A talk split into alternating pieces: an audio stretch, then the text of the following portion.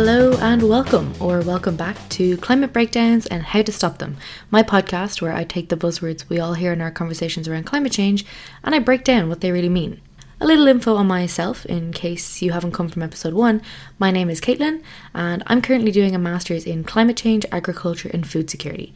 And in my personal life, I'm just really interested in learning how to live a more sustainable lifestyle. Also, to give a little bit of info on what this podcast basically is, so every episode will take a new topic that's commonly mentioned in climate change conversations and break it down. We'll give the definition, a little background on where it comes from, and we'll discuss how it may or may not be relevant in our daily lives. And we'll make sure to discuss any critiques or controversies surrounding the topic because I don't want to give a biased view telling you that something is great and sweeping past any issues that may be associated with it. Thank you very much for all the listens on the last few episodes. If you haven't listened to any of the previous ones, feel free to go back and listen. We have a nice little collection growing. In this episode, we're going to discuss a topic which we have all heard, I'm sure, and that is greenwashing. This affects everything from clothes to food to cars, so I think it'd be really beneficial to dive in and learn a bit more about what it really is and whether or not it's relevant to us in our daily lives. Okay, so to give a bit of a definition for greenwashing, it is the act of misleading consumers regarding the environmental practices of a company or the environmental benefits of a product or service. So, in that respect, greenwashing can be done on a company level or on a product level. Another definition I found said that greenwashing was the intersection of two behaviours poor environmental performance and positive communication about the environmental performance. So it's not really greenwashing if your company is really bad about its environmental practices and it just doesn't talk about them at all. And it's not greenwashing if it has good practices, which it does do, and it talks about them loads.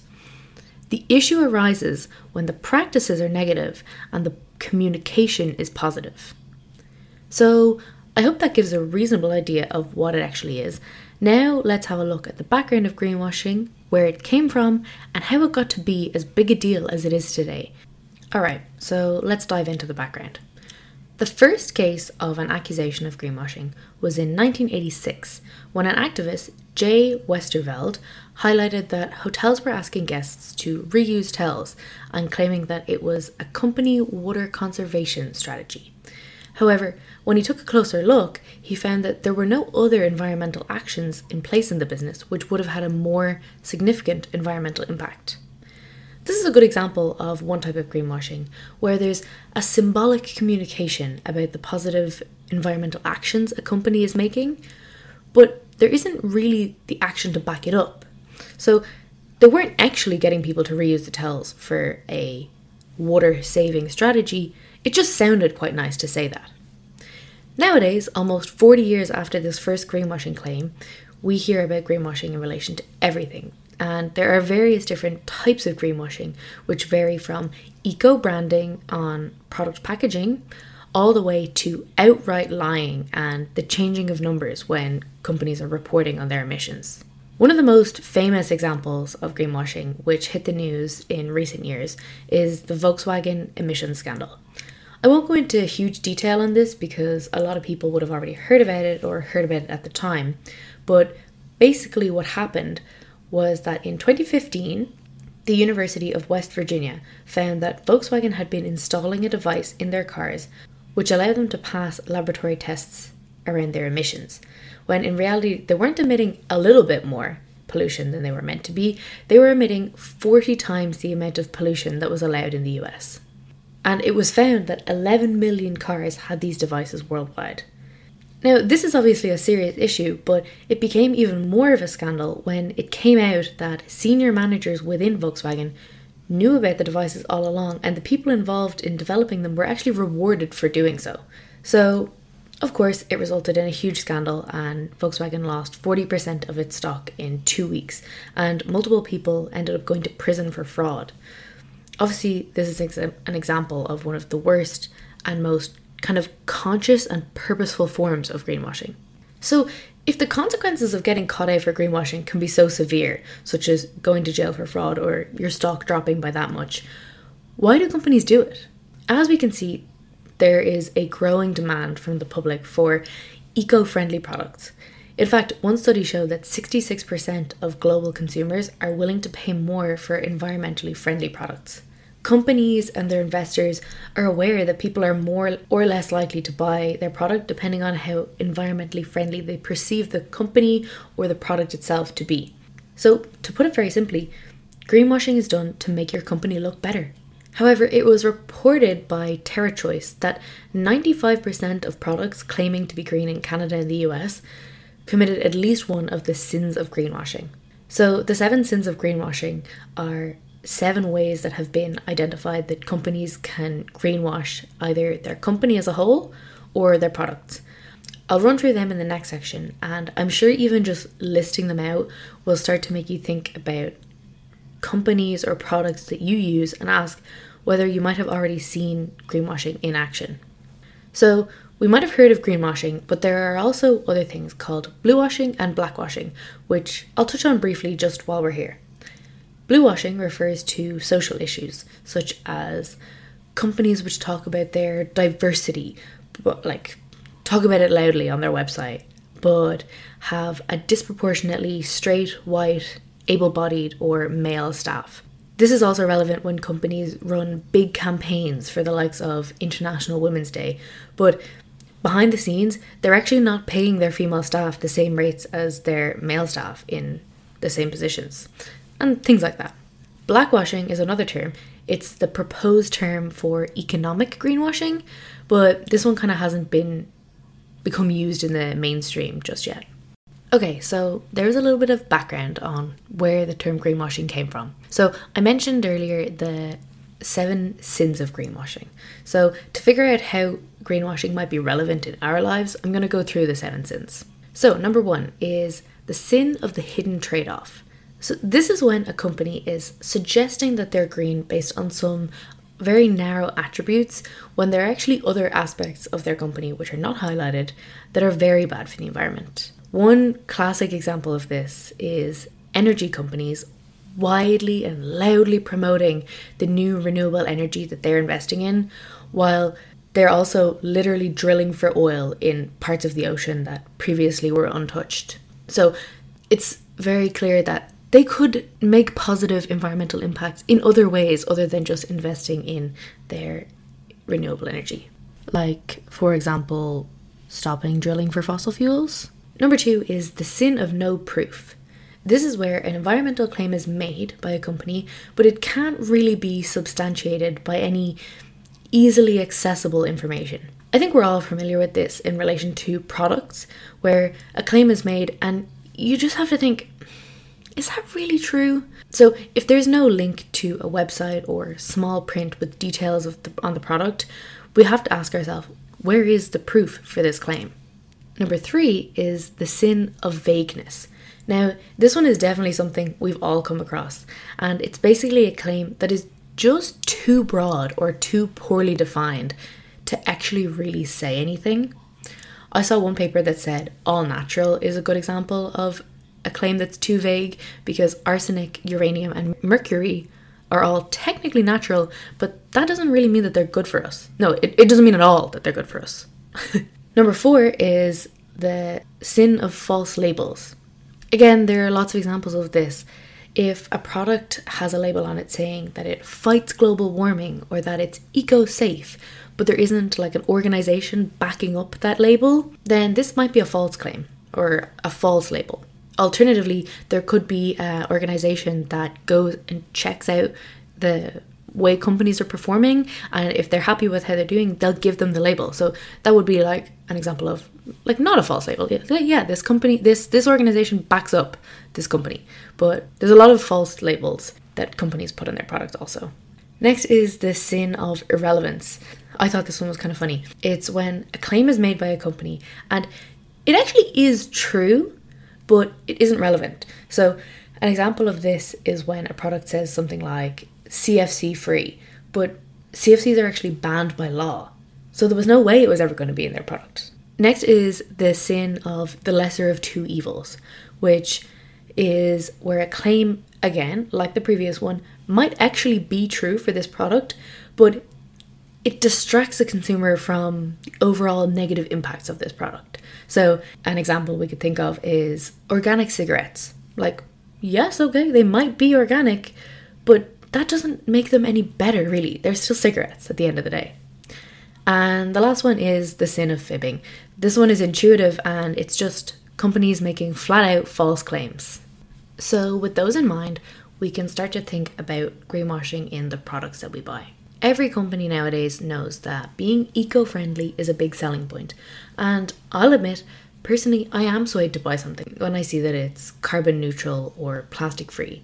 However, we have to be careful and be a little bit skeptical when we see these labels. I might have touched on it slightly in my fast fashion episode, but like if Zara or H&M or dare I say it, Shein say that they have an eco-friendly or uh, organic cotton range of clothes, this might make you think, yeah, they're they're being responsible. They're a responsible company, but if at the same time they're churning out tons of excess low quality garments that will eventually turn up in landfill, then is their eco friendly label really that true? And this is the same, like we said earlier, if a fossil fuel company start investing in solar panels, like it's it's good, but they're still mining fossil fuels, which is terrible, you know? So you have to look at the company as a whole.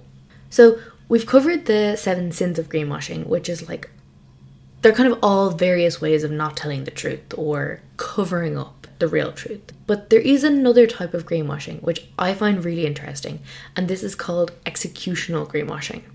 So, this is where they won't make any false claims or anything like that, but they subtly suggest that their product or company is natural and environmentally friendly and eco conscious through the use of their imagery and their branding. So, this could be when you go onto a company's website and all the imagery is of forests and green fields and waterfalls and mountains and endangered species like pandas and polar bears. Um, it could also be where like renewable energy, so like solar panels on a beautiful sunny landscape or wind turbines. If you go on Shell's website right now, the first four images you will see are blue skies, wind turbines, and a city full of green trees. If you go on BP's website, you'll see pictures of blue skies and blue water, solar panels against a sunny background, chickens for some reason, not sure why they were there, and green landscapes full of trees. You would hardly know that these are both literally fossil fuel companies. So the imagery kind of communicates one message which is counter to what the company is actually about. This is also done on a product level. The packaging of a product sends us messages on what it's like well before we even read what the product is. If, for example, a bar of soap is packaged in speckled brown paper, whether or not you actually know anything about the product, you immediately feel like it's more natural in some way compared to like if it's packaged in plastic that that feeling is just not going to come personally i feel like this type of greenwashing is almost more insidious because although we don't always read the text on the products we buy or read the text on the website, we do always see the packaging or see the imagery. So we can feel that something is eco friendly and maybe even sometimes we'll pay a little extra for it for being eco friendly when really it has no difference to all the other things on the shelf that haven't got this type of eco packaging. There has been a good bit of research done on this, and anyone who's done marketing or studied that kind of thing will know this, but it has found that without a doubt, imagery and packaging influence the consumer's perception of how eco friendly a product or a company is.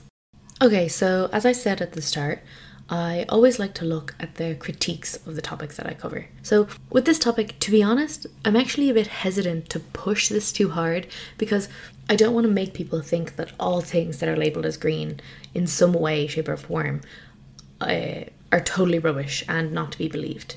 There is a growing sense of green skepticism, we'll call it, I think, where people are inclined to disbelieve everything that companies say around the environment and their practices. But this shouldn't necessarily be the case because some companies are really doing good work, especially the smaller companies. To be honest, if you're doling out your skepticism, I would recommend giving like 90% of it to the big corporations and like 10% of it to the smaller local companies because often they're the ones that are actually backing up their claims with their practices in a more genuine way. And they might not even be talking about it loudly the way that the companies that might have some questionable practices are talking very loudly about their eco practices. So, to offer a little bit of advice, over the next few years, there are only going to be more and more companies and products using this type of branding, and we all have to get good at spotting the ones who are just hopping on the bandwagon for an extra few sales and the ones who are really walking the walk behind the scenes. As with anything that I recommend, you can't drive yourself crazy with this, researching every single product you buy to check if they have evidence to back up every single claim, because that's not good for you, number one, but also nobody has the time for that. And if you start to do that, you can end up burning yourself out and then not taking into account any of the environmental impacts of what you're buying. So, maybe my advice would be to keep an eye out for the really obvious forms of greenwashing and for the really subtle forms. So, next time you're on a website and the background imagery is like a forest or some clear blue water, think to yourself, is that really relevant to this company? Greenwashing is a funny one too because by its very nature, it's kind of ambiguous and confusing. When we talked about fast fashion, we could I could easily say to you, do not buy fast fashion. But with greenwashing, I can't say to you, do not buy from companies that are greenwashing because the whole point of it is that if they're doing it well, we don't know that they're doing it. So that's why my advice is to just be aware of this issue and keep an eye out for it in your daily life. See if you can spot it in the things that you're buying. That brings us to the end of this episode. I hope it was informative and interesting and that you learned something. Thank you so, so much for listening. I really appreciate it. And if you haven't heard the previous episodes, definitely go and check those ones out. I know I shouldn't keep apologizing in each episode for the delay between them, um, but still, sorry for there being such a delay since the last episode, in case anyone was waiting you were waiting a long time. I will update the Instagram when the next episode is in the works, so give that a follow to be in the loop with my very irregular upload schedule. also, I hope you liked my little intro music and that my sound quality is nice. I'm using a mic for this episode, and the other ones were done with my phone, so I hope this is better. Once again, I'm not sure what the next episode will be, so I'm very open to requests or suggestions. Absolutely send them to me at my Instagram or at the podcast Instagram at climatebreakdowns.pod. The ways to contact me will all be listed down below, along with all the sources for this episode. Thank you so much for listening, and goodbye.